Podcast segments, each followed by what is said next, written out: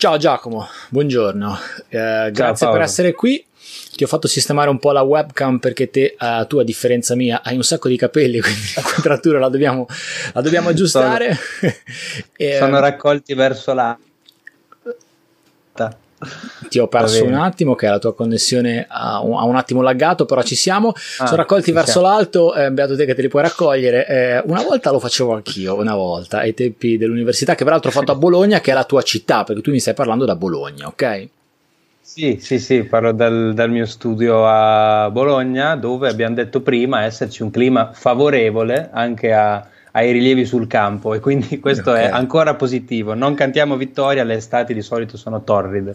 Luglio, noi siamo met- esattamente metà luglio, 15 luglio 2020, in effetti sì, eh, quest'estate ci, ci, sta un po' lasciando respirare, almeno anche dalle mie parti, a parte che io sono un po' più vicino al mare, l'aria sempre, circola sì. sempre un po' di più. ricordo con grande terrore gli esami che dovevo fare a Bologna a luglio, e quando sì, sì, uh, io abitavo fuori via Massarenti, fuori Porta San Vitale, quindi quando andavo a Porta Saragozza, quindi me la facevo, mi piaceva camminare a Bologna, ho sempre amato camminare a Bologna, me la facevo a piedi e avevo una maglietta di ricambio nello zaino perché arrivavo che ero completamente fradicio. Attraversavi est-ovest per andare andare a ingegneria. Esatto. Infatti, eh, sì, sì, sì, sì, sì. Beh, dai, devo dire che io mi trovo molto bene, poi sì. è praticamente diventata la mia città anche dopo gli studi e quindi bene così. Perché tu non sei originario di Bologna?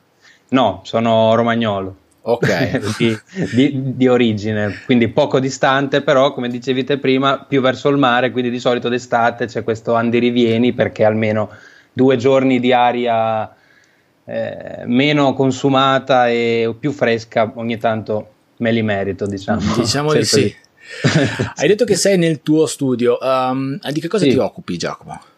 Io mi occupo di rilievi fotogrammetrici e eh, GIS principalmente. Ok. E, mh, mm, seguo, eh, come penso tanti altri, i tuoi contenuti e da essi traggo tanti eh, spunti tendenzialmente per quello che riguarda l'acquisizione dati con i droni e il processamento trovo molti punti in comune nelle nostre attività e oltre a questo mi occupo di appunto analisi GIS e quindi cartografia eh, tematica, eh, disegno cartografico per eh, magari pianificazione urbanistica o altre applicazioni. Ecco. Ok, il tuo background uh, accademico qual è?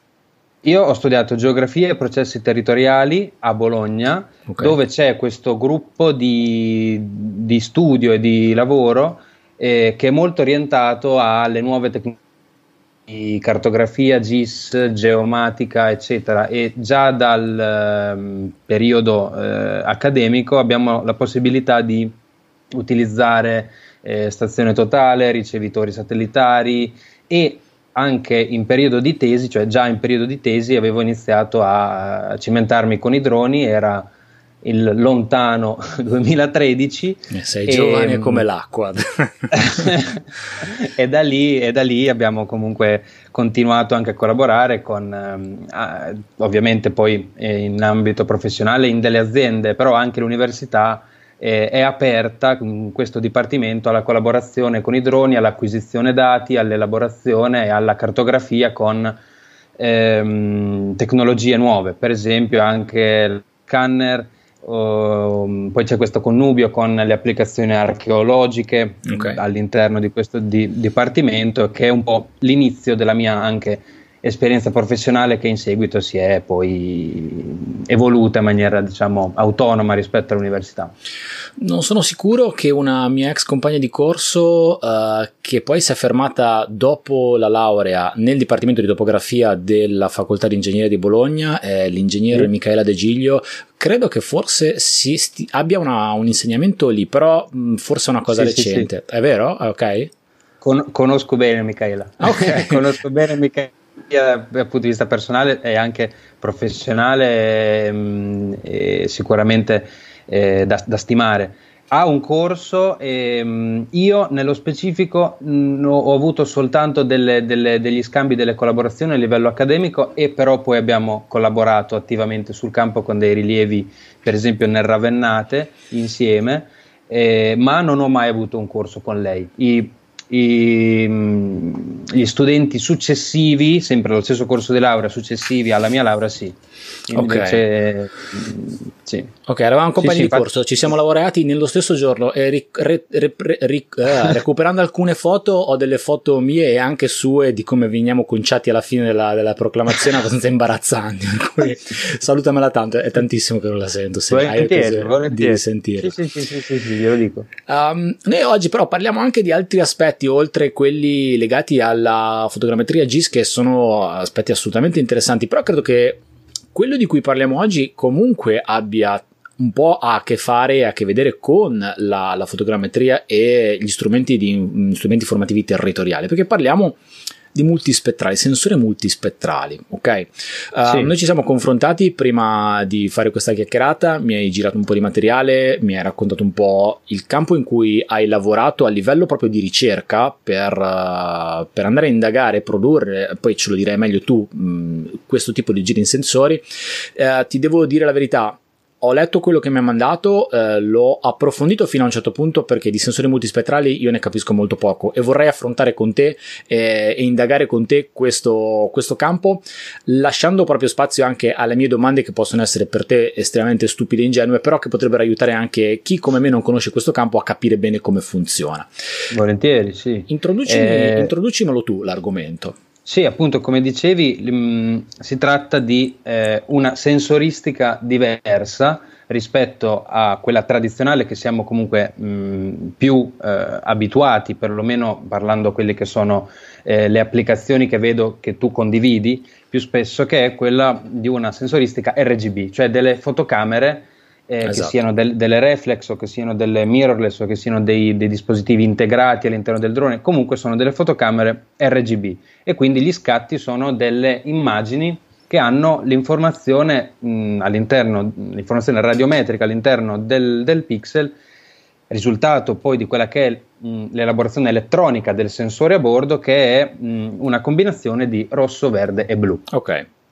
Come invece funziona un sensore multispettrale? Un sensore multispettrale ha la possibilità di, di indagare lo, la, la, la, la, superficie, in questo caso sorvolata, o anche, mh, ok, stiamo parlando di a, a, applicazioni territoriali, quindi ok, rimaniamo nell'ambito della fotogrammetria aerea. Però nulla vieta di avere un sensore multispettrale che è terrestre. Da laboratorio, okay. per esempio, terrestre, oppure installato su un trattore agricolo, oppure installato su un altro tipo di macchinario. Comunque rimaniamo okay. nell'ambito della fotogrammetria aerea permette di indagare la superficie sorvolata secondo diversi intervalli di lunghezza d'onda, nel senso mm. che hai la possibilità di associare ad ogni sensore un filtro monocromatico. Questo ti permette di mh, captare la eh, radiazione riflessa dall'oggetto secondo appunto intervalli di lunghezza d'onda predefiniti. La fonte luminosa e la fonte di, un, di energia è comunque il Sole. Ok. È la base delle condizioni ambientali che determinano il nostro rilievo, comunque. Però poi ci sono superfici diverse, oggetti diversi che riflettono eh, la luce e quindi l'energia elettromagnetica in maniera diversa a seconda di con quale eh, filtro dello spettro elettromagnetico tu lo inquadri. Quindi ci saranno magari informazioni fisiche o chimiche differenti dell'oggetto che verranno mh, mm, eh, diciamo rappresentate nell'immagine perché eh, detectate dal sensore in, in, maniera diversa lungo lo spettro elettromagnetico. Tendenzialmente i sensori multispettrali lavorano nel visibile e fino ad un range un po' più ampio di quello che è il visibile umano, che è il near infrared, si dice, cioè arrivano okay. anche a eh, lunghezze d'onda che abbracciano l'infrarosso vicino. Okay. a circa 900 eh, nanometri di, di, lunghezza d'onda, okay. più o meno dai, tre, dai, 300 che sono quelli invece del violetto. Quindi immaginiamo uno, uno spettro che è come quello diciamo, della, dell'arcobaleno all'inizio, quindi un, vio, un, violetto, un blu, un verde, poi si sarà a, a, a seconda di come vengono scelte queste bande nel, nel proprio sensore, un, un, un, arancio, un rosso ed è importante poi il passaggio all'infrarosso. Ok, quindi eh, la partenza è comunque un, un'informazione luminosa, in questo caso il sole, che viene riflessa da qualche cosa. Quindi la camera, sì. o meglio il sensore, legge una riflessione. Sì, sì okay. una misura fisica di riflettanza. Riflettanza. Sì, e in qualche modo però il sensore, hai detto, viene fil- prima, di, di, prima o dopo, so, mh, c'è un filtro quindi perché eh, registro un riflesso ho una risposta diversa a seconda di quello che ci metto in mezzo prima di registrarlo, è corretto o sto, sto sì, divagando? Sì. Diciamo mm, mm, schematicamente è corretto. Io ehm, tramite il mio sensore, che è un sensore CMOS ad esempio, okay. ho, la, ho, la, possibilità di decidere qual è l'intervallo di lunghezza d'onda che desidero ehm, eh, segmentare per avere un'informazione radiometrica specifica di un oggetto. L'esempio più classico che è quello della, della clorofilla, ad esempio. La clorofilla ha un eh, fortissimo assorbimento nel rosso, okay. il, che che, il, che significa che, ha in, informazioni di eh, riflettanza minori se il sensore che la inquadra è eh, filtrato nel, nei, nei, suoi limiti di, di intervallo di lunghezza d'onda nel rosso eppure nell'infrarosso, quindi con un passaggio di poche decine eh, di eh, na- nanometri di lunghezza d'onda, ha invece un'alta riflessione.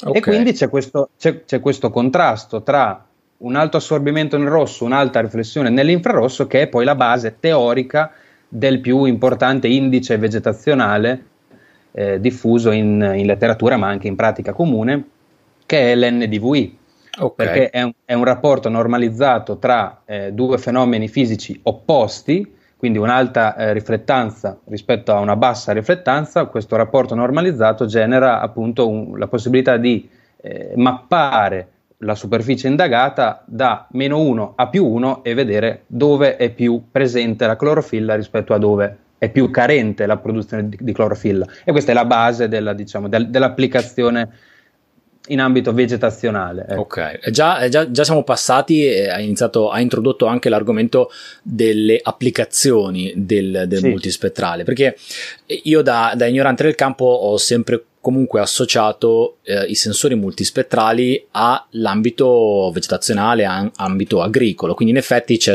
c'è una, una, un'ottima applicazione di queste tecniche in questo settore. Eh, sì. mh, probabilmente ce ne sono anche altri, poi magari ce lo racconti nel dettaglio, però mh, nell'ambito agricolo quello che si può agricolo, vegetazionale, quello che riguarda le piante, che informazioni si possono tirare fuori utilizzando un sensore multispettrale? Che, qual è il vantaggio? Eh, perché si utilizzano in questo campo? Ma allora, il, l'ambito eh, economico è molto importante perché hai la possibilità di individuare quelle che sono le zone di variabilità all'interno del campo e quindi sulla base di questa informazione l'agronomo e chi gestisce la, eh, la, coltura dal punto di vista dell'intervento agronomico, dal punto di vista della, della stima della resa, di quelli che sono gli interventi a livello di eh, prodotti o trattamenti o momenti in cui fare degli interventi, hai la possibilità di razionalizzare e ottimizzare gli interventi, che significa meno pesticidi dove non serve, più eh, fertilizzanti dove è carente o decidere la settimana o addirittura anche il giorno in cui viene fatto un taglio, stimare la resa, eccetera. Questo per individuare all'interno del campo la, la variabilità e questo è anche legato ad, una, ad un valore aggiunto delle, dei sensori multispettrali di ultima generazione, se non di, di, di, di questo momento storico, che hanno eh, aggiunto la possibilità di aumentare la risoluzione geometrica di questo tipo di prodotti, perché facciamo un salto indietro, sicuramente non siamo i primi a parlare di rilievo multispettrale mm. e di informazioni distribuite lungo una firma spettrale che definisce differenti superfici e anche differenti colture ma si faceva già dai primi degli anni 70 quando per esempio mh, la NASA eh, organizzò le, le, spedizioni Landsat e quindi i, le prime immagini eh, satellitari diedero la, la possibilità di eh, avere informazioni multispettrali sulla superficie del, del, del, pianeta.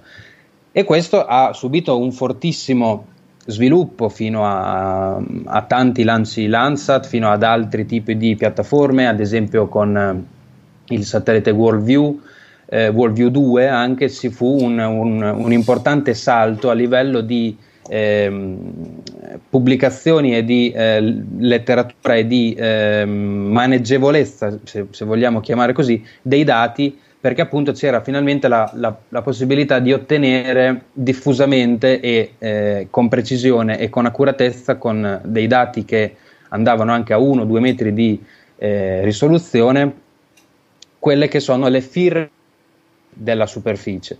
Quindi hai la possibilità di, e questa nacque così diciamo la, ehm, anche tornando al discorso di prima, l'agricoltura di precisione, okay. perché se hai la possibilità di individuare la variabilità della tua mh, prestazione, eh, delle prestazioni e delle condizioni di salute della tua coltura, hai la possibilità di eh, appunto monitorarne lo stato e intervenire con raziocinio, cioè dove serve e in maniera minore dove non serve e non a tappeto. Okay. Un esempio, un esempio mh, lapalissiano, diciamo, eh, molto molto molto semplice, eh, binario, diciamo, sono le infestanti. Se hai un campo eh, che magari hai anche la fortuna di, eh, nel momento del rilievo, di avere mh, suolo nudo e eh, l'agronomo o chi per lui ha necessità ehm, eliminare le infestanti,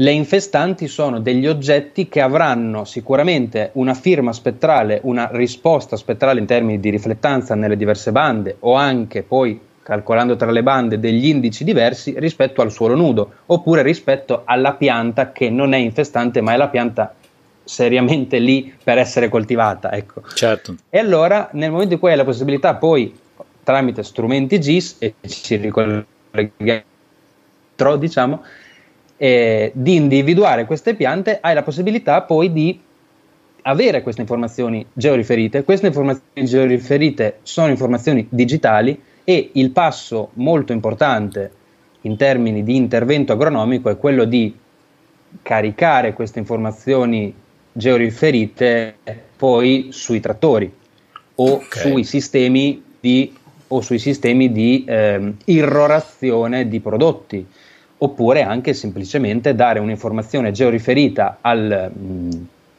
all'operatore che sul posto precisamente va dove c'è una, una, una malattia, un, un, disagio, una perdita d'acqua che genera, eh, per esempio mi è capitato oggi di vedere un campo eh, un campo nello specifico di arachidi dove eh, al momento del rilievo, poi lo, lo, sapevano bene anche i tecnici di cosa, però al momento del rilievo mi sono visto una macchia bande. Okay. Io non capivo, e non era un difetto di tipo ottico, non era un difetto di tipo di ricostruzione dell'immagine, era proprio un, un oggetto presente nella realtà. Praticamente si vedeva che c'era una, una perdita eh, eh, eh, ti sto un po' perdendo, mi sa che la tua connessione... in quelle piante lì. Ok, ehm, mi sa che la, la, la, la, connessione sta un attimo laggando, ti ho un po' perso. Eh, ora mi sei frizzato. Ok, forse me- meglio.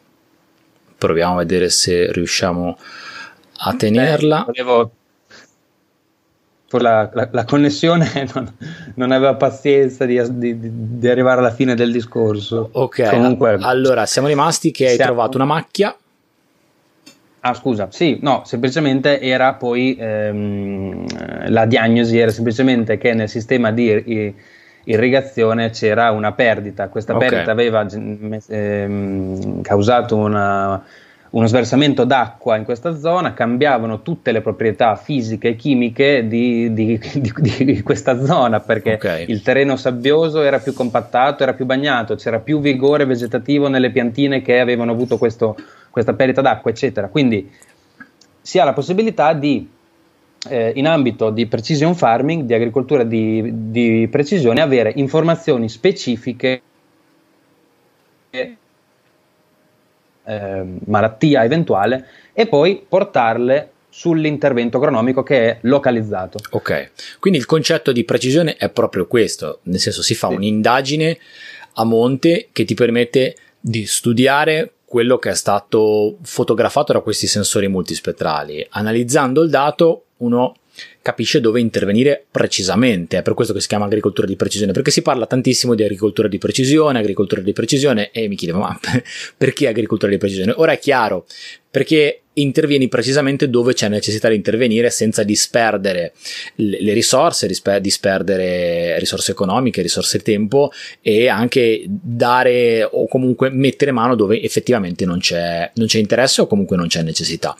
Hai parlato eh, Giacomo di, di, di rilievi ehm, e quindi vorrei un attimo entrare con te in quello che è proprio l'ambito applicativo, eh, parlando un po' de- degli strumenti, di come sono fatti questi sensori multispettrali. Prima in apertura, um, no, prima prima dell'apertura, quando abbiamo fatto i vari test di connessione, uh, ti dissi che nel canale Telegram, nel gruppo Telegram riservato ai finanziatori, ho detto che uh, avrei parlato con te e sono arrivate qualche domande eh, riguardo proprio l'ambito del multispettrale. Una te la faccio già subito, che riguarda proprio la parte legata alla sensoristica. E mi chiedono, eh, Cosimo, nello specifico Cosimo Caniglia mi chiede come mai ci sono alcune camere che hanno due sensori, altre che ne hanno di più. Eh, come funziona la parte legata alla sensoristica? Um, è una sola, un solo, adesso te la dica molto brutale, è una sola lente, ci sono più sensori, più lenti. Come sono fatte fisicamente queste camere? So che poi tu hai lavorato molto e ne hai sviluppata una in, in ambito di una tua collabor- collaborazione professionale. La parte tecnica di queste camere come funziona? Come è fatta? Sì, allora è giusto che eh, ci sono mh, diversi formati di, di, camere ed è una, una, scelta applicativa a livello proprio di progettazione e di capire quale strumento sia più adatto per quali applicazioni. Cioè è importante distinguere dei, degli strumenti, camere multispettrali di livello eh, entry level, più comode, più eh, agevoli e soprattutto con un costo inferiore rispetto a dei modelli di camere multispettrali che sono eh, di grado scientifico e per applicazioni scientifiche. La differenza sta nel controllo sui dati. Il okay. controllo sui, sui, dati di tipo geometrico, di tipo quindi anche fotogrammetrico, cioè capire eh, i risultati finali che sono delle immagini, delle immagini multilayer, delle immagini eh, dove c'è una, una sovrapposizione di layer che sono diversi, mh, le diverse matrici immagine delle diverse bande in cui si è deciso di suddividere lo spettro elettromagnetico. Comunque, il controllo sui dati è di tipo di distorsione geometrica, di distorsione radiale dell'immagine e poi di coregistrazione.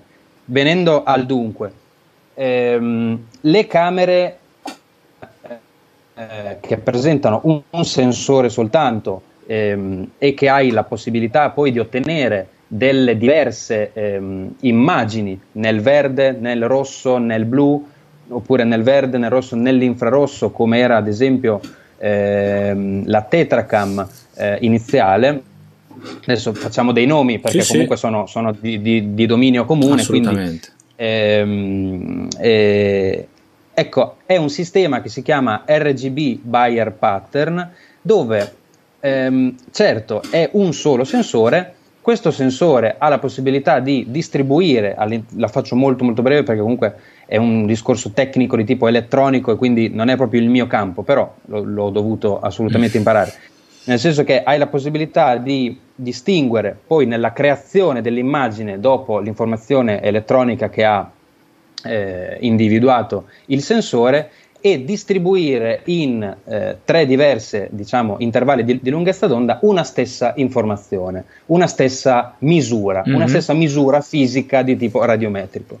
Scegliere invece, come dicevamo all'inizio, di affidare ad ogni sensore un proprio filtro, ma non è un filtro che è come il filtro che metti davanti a una luce e fa una luce diversa per illuminare più in maniera calda un, un ambiente, non è quel tipo di filtro lì, è un filtro di eh, misura fisica, quindi tu hai la possibilità di dire ok, di tutto lo spettro elettromagnetico, questo sensore qui gli affido questo intervallo di lunghezza d'onda, okay. da, eh, da, 395 a 450 eh, nanometri, quindi è il COSTAL, è una banda che è di ad esempio il satellite WorldView 2 che ha questo intervallo fare indagini marine perché, perché eh, penetra la superficie del mare. Okay. Quindi in questo caso sensore, quel sensore lì registrerà soltanto quello che è all'interno di, quel, di quella fettina fondamentalmente. Esatto, okay. distribuirà i valori che, che, detecta, distribuirà i valori che misura una, in un range dal minore al maggiore in termini di riflettanza e questa è un'altra caratteristica che è la risoluzione eh, del, del, formato, per esempio un formato a 8 bit rimisurerà da 0 a 255 okay. eh, in, in questa informazione. All'interno del pixel della tua immagine, nella banda del blu, avrà informazioni da 0 a 255. Quindi, nel momento in cui hai volontà di eh, misurare il, il, l'oggetto del, della, della, tua indagine, il tuo campo, secondo mettiamo caso hai voglia di fare un, degli indici che ammettano il verde, che è molto importante in vegetazione, il rosso e l'infrarosso per i motivi di cui prima. Quindi okay. voglio fare l'NDVI e voglio fare il GNDVI, che sono i due indici maggiori in campo di agricoltura. Ecco, ho bisogno del verde, del rosso e dell'infrarosso. Okay. Bene, cercherei una eh, foto un sensore e quindi la possibilità di fare un'immagine per il verde, un sensore per il rosso e un sensore per l'infrarosso. Okay. Ed ecco già che su questa impostazione qui commercialmente c'è tutta una eh, schiera di, di, prodotti che vanno dai meno noti Mapir o Sentera fino ai diffusissimi, ad esempio Micasense o eh, Parrot Sequoia, okay. ehm, eccetera.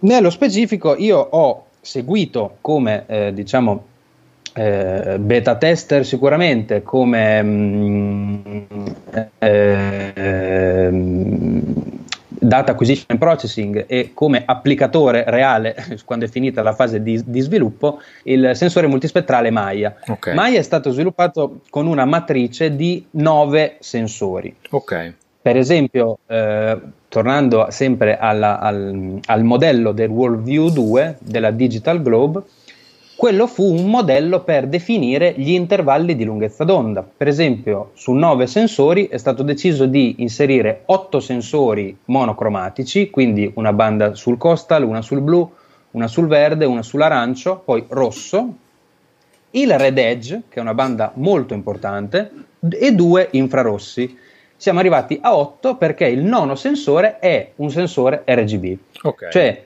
nel momento in cui fai il, il rilievo multispettrale, view nello specifico ha anche la possibilità di f- scattare foto RGB. normali okay. RGB come le abbiamo così come le abbiamo con una reflex normale. Ok.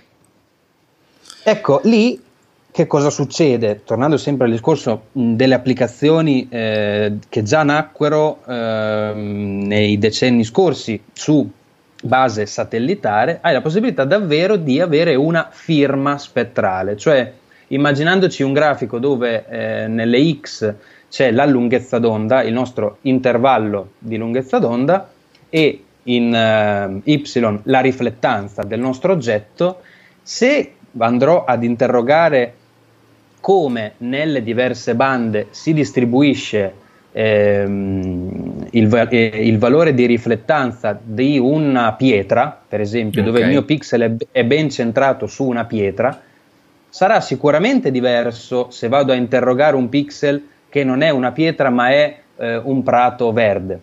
Allo stesso modo, questo dipende dalla risoluzione, se il mio campo di grano ha dei, delle patologie fitovegetative in una, in una specifica zona, avrò una firma spettrale di quel pixel lì diversa, diversa certo. rispetto a dove il grano non ha quella patologia fitovegetativa. Certo. E qui si apre tutta la variabilità all'interno del campo per, per rimanere in ambito agricolo, ma potremo parlare di eh, materiali metallici, contenuti di metalli pesanti nei suoli, eh, sversamenti nelle diverse matrici. Quindi fenomeni fisici e chimici, condizioni fisico-chimiche diverse dell'oggetto vengono ad essere individuate su nove bande che vanno dal violetto fino all'infrarosso.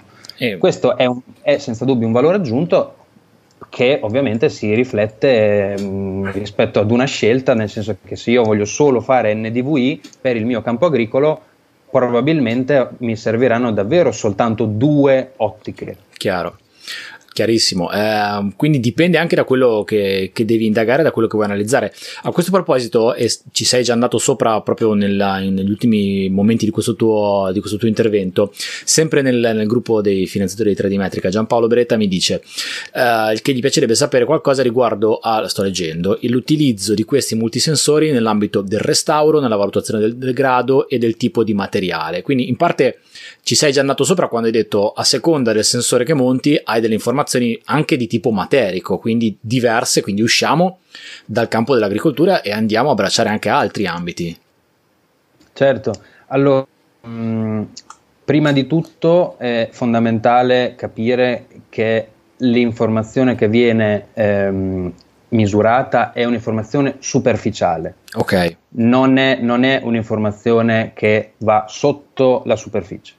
E questa mh, mm, chiarifica anche tanti dubbi che eh, quotidianamente vengono ehm, sollevati, ma non è soltanto mh, mm, di chi, diciamo, mh, mm, non è una domanda ingenua, nel senso che per esempio su quello che è sommerso il termografico ha secondo me tantissimo ancora da dire e da dare. Okay.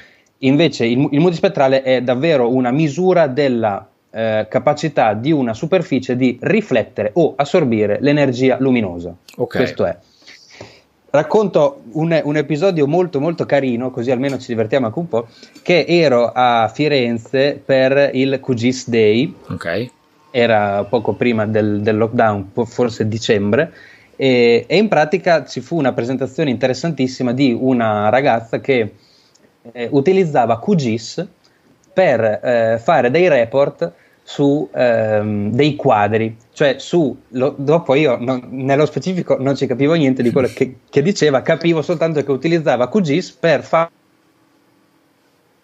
in questo quadro qui, eh, ecco vedete che qui c'è voluto un intervento di restauro perché c'era eh, infiltrazione di umidità oppure se erano sostanze organiche che si erano sviluppate e, o la vernice era andata via e utilizzava per fare questo QGIS perché okay. lo, perché lo, lo riteneva comodo, eccetera. Comunque, a parte questo, il, eh, la fonte delle informazioni eh, che ricavava per eh, mappare la diversa variabilità all'interno di questo quadro, che è solo una questione di scala, ma stiamo parlando della stessa cosa di prima, perché stiamo parlando di un campo agricolo certo. in scala rispetto a, a, a, un, a, una tela del 600. Eh, lei utilizzava un sensore multispettrale. Nello specifico è un sensore multispettrale di laboratorio. Ok. Che è, un, è, un'applicazione completamente diversa, un, è, un, è, uno spettrometro, in realtà si chiama spettrometro, ma che dava le stesse identiche informazioni di un sensore ottico multispettrale, cioè dava ehm, nel, nel, nello spettro elettromagnetico quella che è la firma spettrale di una determinata zona, che poi tu chiami pixel o chiami punto eh, con coordinate perché fai una misura puntuale con lo spettrometro, non importa perché è, è praticamente la stessa cosa, e hai la, la, firma spettrale di quel punto rispetto a un altro e hai quindi una mappatura della, della tua tela. Ma quindi... Questo per dire che le, le, le, applicazioni sono quelle che riguardano appunto l'informazione mh, radiometrica diversa. Ma quindi su eh, murature. Ti, ah, ti, chiedo un'informazione, Giacomo. Uh, ma se io illuminassi. Um, se io fossi indoors, all'interno la luce del sole magari può filtrare da una finestra, però è debole. Um, potrei usare un, un, un, illuminatore artificiale per fare un'analisi di questo tipo, ad esempio come ha fatto uh, questa ragazza di cui hai sentito la, la, presentazione. Funziona lo stesso? Va bene solo per la luce del sole? Uh, posso utilizzare anche altre fonti di illuminazione oppure no? Questa è una bella domanda e non sono molto confidente nella risposta. Okay. Io so solo, so solo, che se non sbaglio lo, ehm, la ragazza utilizzava le immagini fuori. Ok. Quindi, okay. quindi, quindi ha risolto il problema so. andando fuori. Eh, è, è un, secondo me ovviamente non sono. Forse non funziona così okay. mh, bene eh, però non sono così confidente da dire sì sì sì oppure okay. serve una tot ehm, eh, una certa illuminazione un certo illuminazione di un, di un certo tipo perché okay. ad esempio ci sono lampade, lampade alogene che generano un tipo di luce certo. che sono diversi da altri tipi di lampade faccio un esempio banale che eh, insomma il neon è diverso da una, un altro tipo di lampadina sì, sì, basta vedere l'impostazione di bilanciamento del bianco che mettiamo su una camera RGB per vedere come cambiano a seconda del tipo di illuminazione che si sceglie. No, era una curiosità perché esatto, potrebbe essere. Esatto. Eh, mi è venuto in mente visto che sono abbastanza legato alla, alla, fotografia e sono stato legato anche all'illuminazione artificiale. Ma eh, Giacomo, ma nello specifico, sì, torniamo un attimo, torniamo all'esterno, cioè torniamo a, una, certo, a un sensore sì, multispettrale sì. su un drone eh, che vola su un, un campo. Ma. Eh, nella pratica il rilievo rilievo, come funziona? È la stessa cosa che fare un volo fotogrammetrico, aerofotogrammetrico, si programma eh, in modo tale da avere sovrapposizione tra i fotogrammi, si montano insieme oppure si, anal- si, analizzano fotogrammi per fotogrammi, posso volare in altissimo, fare un'unica foto di tutto quanto e avere delle informazioni. Nello specifico di un'attività di questo tipo che cosa si fa? Allora, le, la domanda è legittima perché torniamo a quelle che erano uh, le, i discorsi iniziali, cioè la fotogrammetria. Abbiamo collegato questo argomento di cui parliamo oggi con la fotogrammetria perché le operazioni per ottenere una ortofoto multispettrale sul campo sono analoghe okay. alle operazioni per ottenere una ortofoto RGB. Ci sono tutta una serie di accorgimenti ulteriori che riguardano il fatto che il tuo sensore è un sensore radiometrico e l'informazione anche quello RGB radiometrico, ma le informazioni che vuoi ottenere devono avere una rilevanza e una validità di tipo radiometrico. Uh-huh. Questo significa che A sono fondamentali le condizioni ambientali, è molto molto importante avere un'illuminazione eh, netta, diffusa e zenitale. Certamente okay. anche, anche, in eh, fotogrammetria, ma in questo caso, ma in fotogrammetria è un discorso di qualità della ricostruzione geometrica, sicuramente bellezza delle informazioni nel momento in cui devi valutare le ortofoto che non devono essere rovinate da ombre o cose de- del genere, ma in questo caso è importante che ci sia un'illuminazione diretta, che le ombre non cambino quelle che sono le informazioni radiometriche poi misurate e che ci sia la giusta dose di energia luminosa. Okay. Fare, fare, un rilievo multispettrale alle 8 del mattino non ha senso. Okay. Fare un rilievo multispettrale tra le 12 e le 14 in questo periodo è ottimale. Ok. Queste le condizioni ambientali sono sicuramente mh, da, da, valutare. E poi. E ti chiedo anche allora a questo punto: luce diretta o nuvoloso? Luce diretta, ci luce deve essere il, la giusta quantità di energia in maniera tale che le, gli oggetti rispondano. Eh, rispondano con una certa dinamica. Okay. Perché mh, non, certo in maniera diversa se, hanno, se sono oggetti diversi ma ci deve essere sole e ci deve essere sereno, possibilmente, perché condizioni di illuminazione eh, non ottimali generano poi una situazione o di bassa dinamicità del dato, e quindi un dato piatto, un dato che non è variabile, mm-hmm. un dato okay. che non ha tante informazioni, oppure anche dei eh, problemi riguardanti la correzione radiometrica. Questo è un capitolo importantissimo del rilievo multispettrale che è quello della correzione radiometrica delle immagini, cioè eh, che cosa significa il 40% di riflettanza. mm-hmm. deve essere un valore assoluto, cioè deve essere un valore ehm, verificabile, ripetibile, perché con le stesse condizioni della stessa specie, lo stesso giorno, eh, il mio rilievo multispettrale deve poter dare la stessa informazione, anche se in realtà mh, le informazioni ricavate da diversi sensori multispettrali per eh, quelle che sono tutte le operazioni elettroniche di traduzione di una misura eh, fisica radiometrica in un valore di digital number all'interno di un pixel sono talmente certo. tante che eh, direi quasi che ogni sensore alla fine eh, dà una misura eh, particolare, ma non nei termini di eh, variare il concetto. Però ehm, sono talmente tante le, le variabili che concorrono a formare la risposta di riflettanza che poi ti troverai nel tuo pixel, nella tua immagine, che lo stesso oggetto, lo stesso momento, lo stesso vento, eh, due droni diversi, uno con um, mica senso lo stesso quadrato, io sfido a uh, avere lo stesso pixel in tutte le bande. Ok. E, e ovviamente, essendo due strumenti diversi, lavorano diversamente, pur essendo lo stesso momento, però sicuramente i dati sono confrontabili e i dati sono ovviamente vicinissimi se è applicata una giusta correzione radiometrica.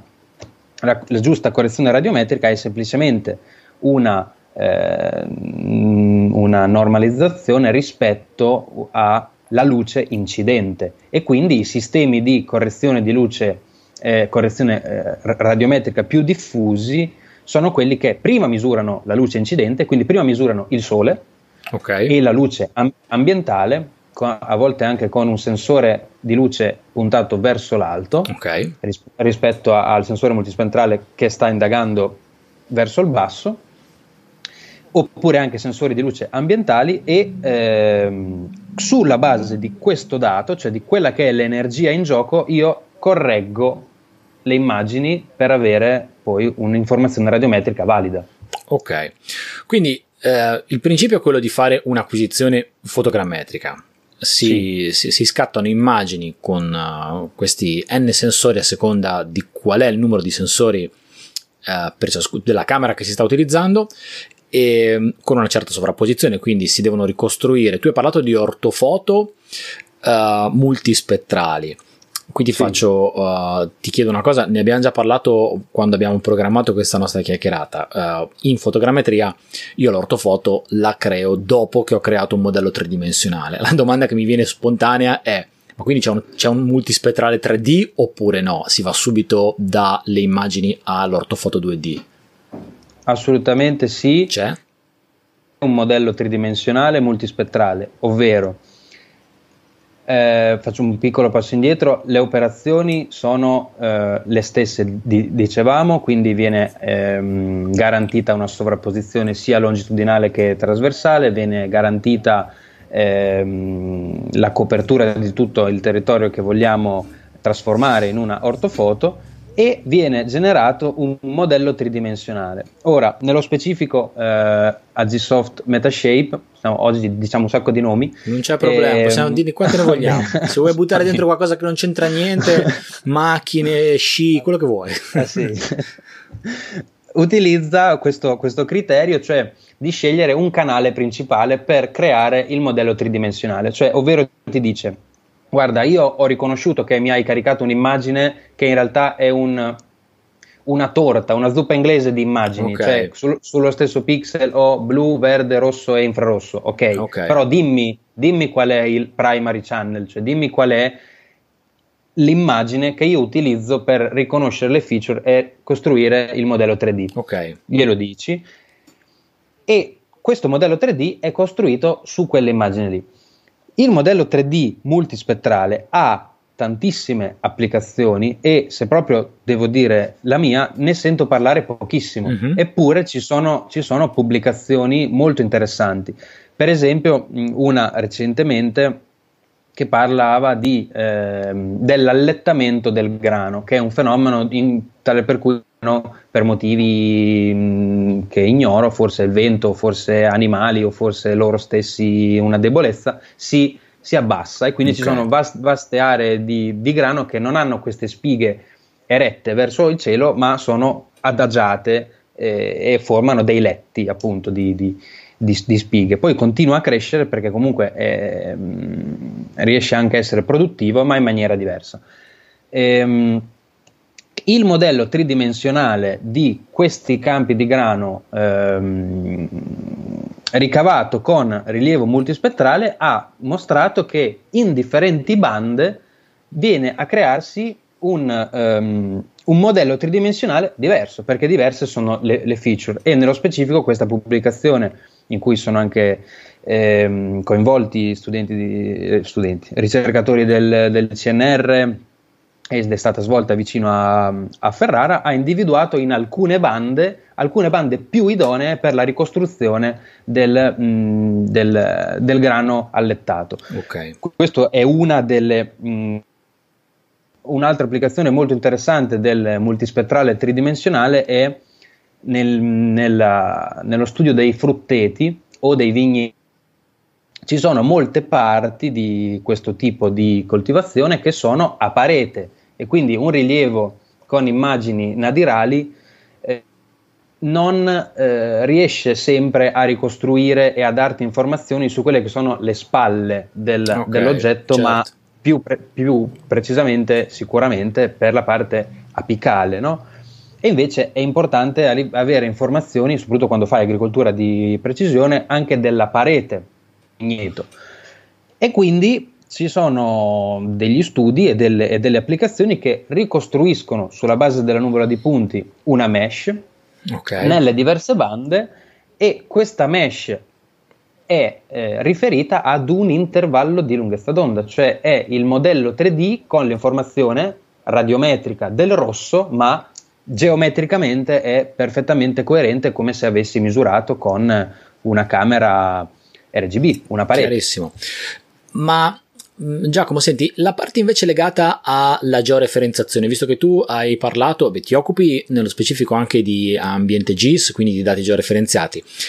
Eh, in un rilievo di questo tipo, con camere multispettrali, si utilizzano gli stessi accorgimenti che si utilizzano in un rilievo fotogrammetrico? Escludiamo la parte, adesso visto che sono usciti uh, droni, adesso facciamo nomi, tanto ne abbiamo fatti, il DJI ha fatto uscire un Phantom 4 RTK con un sensore multispettrale, però eh, togliamoci dalla parte... Uh, um, di sensori, quindi GPS ad alta precisione. È necessario quindi avere anche gli accorgimenti di tipo topografico, quindi devo prendere i punti di controllo, quindi faccio proprio tutto quello che faccio in un rilievo aerofotogrammetrico al fine di avere un dato georeferenziato da poter utilizzare in una mappa all'interno di un GIS o altri ambiti, oppure si fa qualcosa di diverso? Sicuramente si adottano gli stessi accorgimenti e anzi ehm, in ambito di agricoltura di precisione ci sono degli studi di monitoraggio su una coltura, faccio riferimento ad esempio a quelle colture che hanno un andamento stagionale, per esempio, eh, vabbè, tutte, nel senso, mh, mm, per esempio, ehm, se devi fare un rilievo della stessa coltura nelle sue diverse fasi vegetative, fitovegetative, quindi un rilievo a maggio, uno a luglio e uno a novembre eh, suolo nudo, okay i, da- i dati dell'ortofoto devono essere davvero eh, mh, mm, confrontabili. Certo. Lo pixel deve essere posizionato nello stesso pixel dell'ortofoto precedente, altrimenti il confronto non regge perché mh, mm, l'errore qui è concesso è davvero uh, minimo perché bisogna intervenire sulla pianta e una pianta di per esempio pomodoro o arachidi ha un diametro molto stretto, eh, soprattutto all'inizio della propria mh, fase vegetativa. Quindi individuare lo stesso oggetto in rilievi eh, multitemporali è fondamentale. Ehm, gli accorgimenti di tipo in pianificare con dei GCP ehm, il rilievo multispettrale sono gli stessi okay. di chi ricerca una, un'accuratezza ehm, importanti per il rilievo fotogrammetrico. ehm, nelle diverse bande la soluzione migliore per vedere i target per fortuna è quella bianco-nero o altre soluzioni di contrasto che vanno benissimo anche per l'RGB, quindi i target possono essere gli stessi. Ok, questo è molto interessante perché ci sono tantissime analogie con, uh, in effetti con col campo fotogrammetrico. E mh, mm, Sempre nel, nel gruppo di, di, di, Telegram dei finanziatori, eh, Cosimo mi, mi, mi chiede, mm, nel, insieme alla domanda che ti ho, ti, ho, ti ho, detto precedentemente, mi chiede alla fine quanto bisogna saperne uh, in merito ai, alle camere multi, multispettrali per iniziare a utilizzarle. Quindi mi viene da dire che già avere le basi di un rilievo fotogrammetrico e aerofotogrammetrico è una, un'ottima cosa per partire. Um, c'è un pochino, ci sono un po' di cose che bisogna sapere, quindi cioè alla fine non si tratta, e mi viene da dire per fortuna, uh, nel mandare in aria un sensore, acquisire le immagini e avere il dato pronto. Comunque un pochino di, di esperienza e un po' di analisi del dato è necessario, anche perché poi alla fine del processo il risultato lo valuti tu, lo valuta chi ha fatto il rilievo, viene dato a qualcun altro che fa delle proprie analisi, è un lavoro sinergico, quindi si devono parlare chi ha fatto il rilievo, chi deve indagare il dato, com'è la fase delle esperienze delle, e del know-how necessario per portare avanti un flusso di lavoro di questo tipo? Allora, personalmente io mi sono eh, formato e occupato eh, già precedentemente per quello che riguarda ehm, l'acquisizione, okay. nel senso che eh, in SAL Engineering utilizziamo Maya e, e, io utilizzo droni di SAL Engineering per fare rilievi multispettrali con Maya e per quello che riguarda l'acquisizione, il momento sul campo, ehm, diciamo che eh, ho dovuto perfezionarmi, ci siamo dovuti confrontare con anni di test e, ehm, e quindi le operazioni sono, diciamo, a seconda delle condizioni ambientali, delle condizioni dell'oggetto e, e di poche altre variabili, variano a seconda appunto di...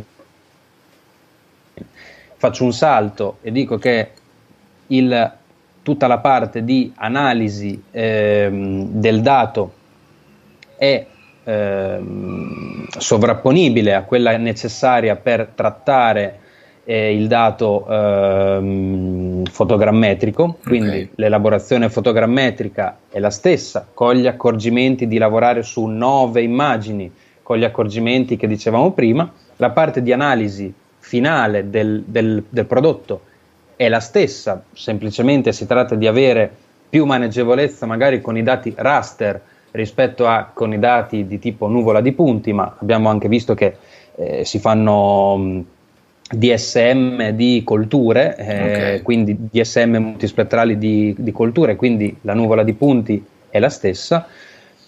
E, ehm, quello che io non me ne sono occupato, ma ho seguito lo, lo sviluppo, ripeto, come, come tester, come um, data acquisition and processing, è tutto lo sviluppo del sensore in sé che eh, ovviamente necessita di grandi ehm, competenze di tipo elettronico e di tipo ottico.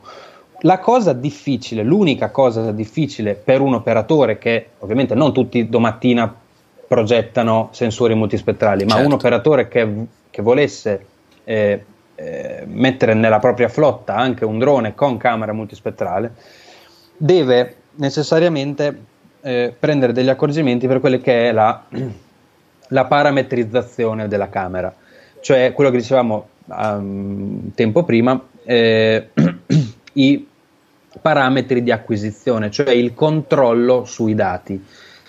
Okay. Capire, mm. capire, che cosa significa eh, acquisire con una camera multispettrale con una certa frequenza di tempo, che poi sono, dat- sono modalità di operazione che uno ricava anche dall'esperienza con il fotogrammetrico capire che cosa significa con una camera multispettrale decidere il tempo di esposizione, decidere il tempo di otturazione, eh, di, di, di, chiusura dell'otturatore, eh, decidere il formato 8 bit, 10 bit, 12 bit dell'immagine che poi il sensore dovrà generarmi. Ok.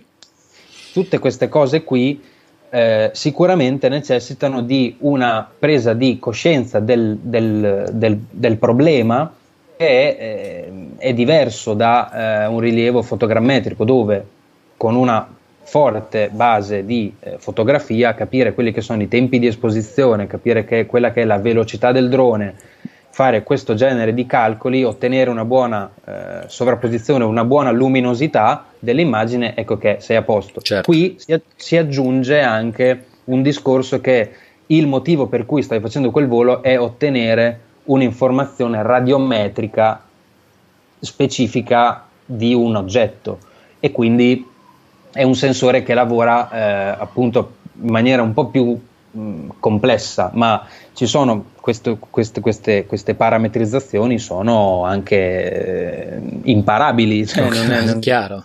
non è niente di... Però insomma... E invece vai. quello che dicevi eh, dell'analisi finale, eh, devo, dire, devo, dire, che mi piacerebbe molto di più eh, condividere con chi poi i dati li riceve. Eh, come ehm, io, eh, elaboratore eh, di dati, come la, la, le aziende, l'azienda principalmente con cui collaboro, ehm, consegna il dato, è un dato che è, di cui si è sicuri e si valida la risposta radiometrica.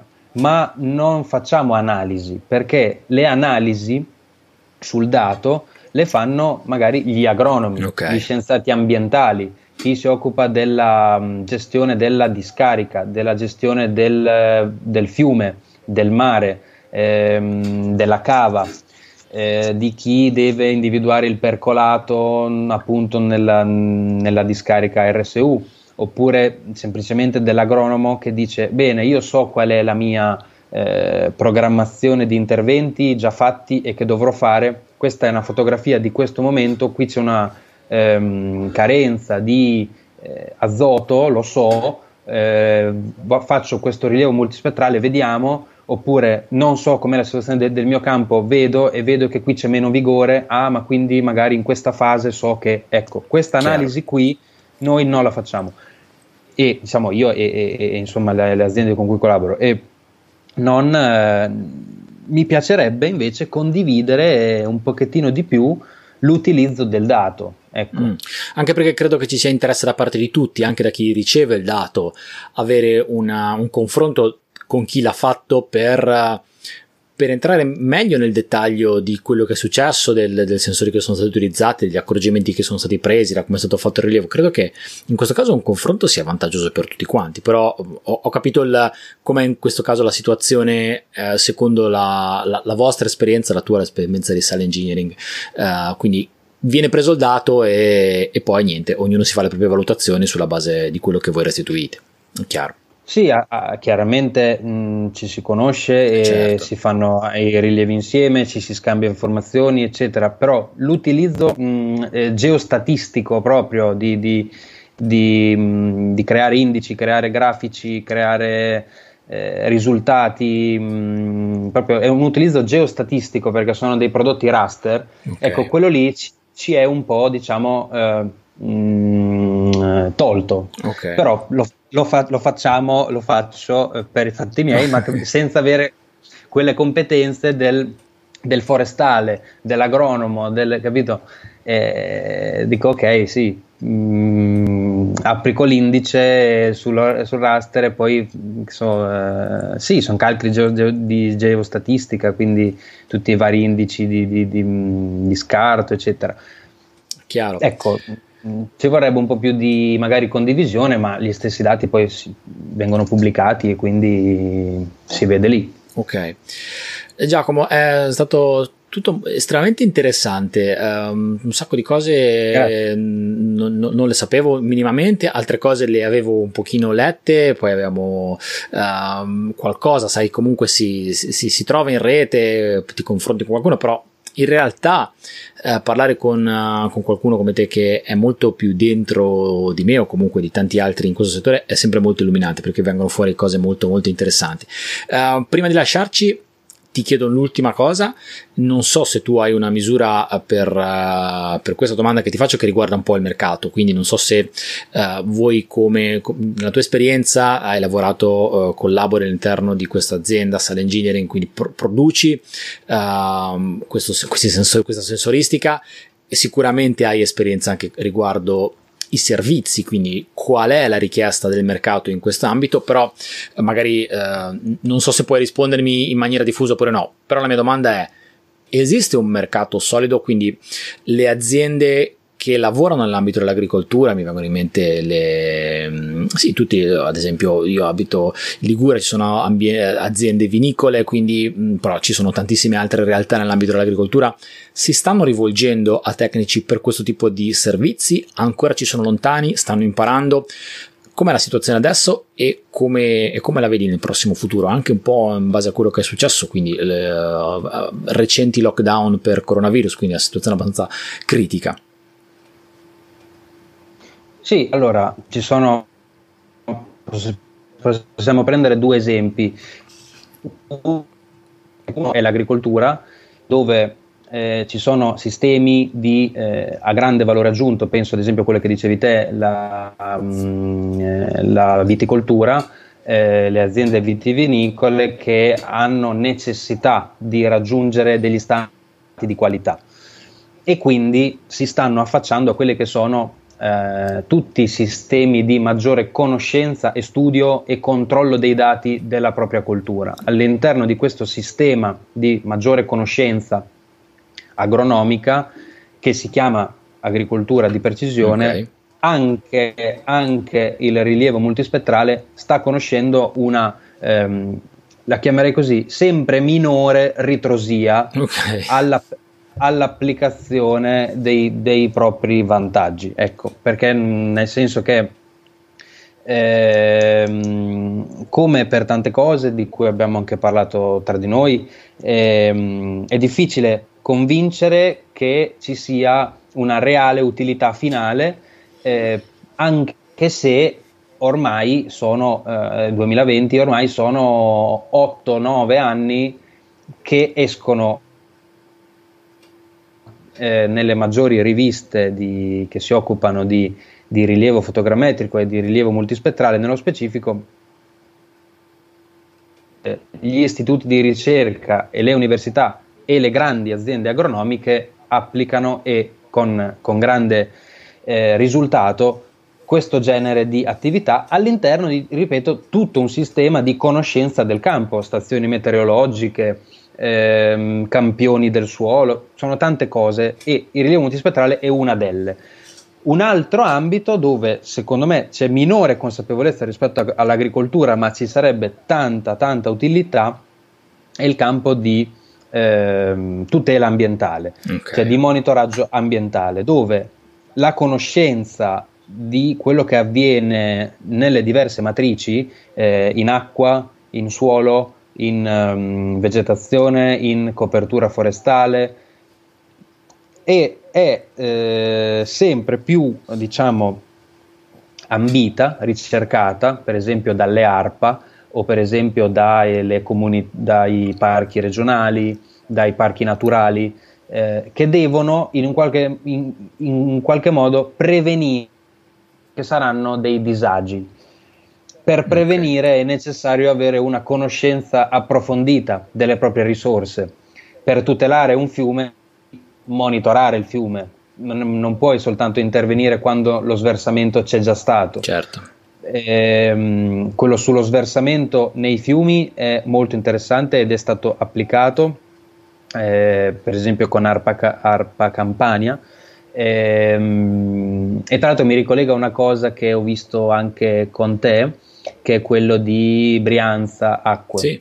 Mi, mi sbaglio? Ah, sì, sì, sì, per esempio, quella lì, quella lì, è un'applicazione ehm, molto intelligente, puntuale. Ecco, in questo tipo di tutele necessità di avere delle informazioni maggiori, sempre maggiori, ecco che il rilievo multispettrale può essere strategico.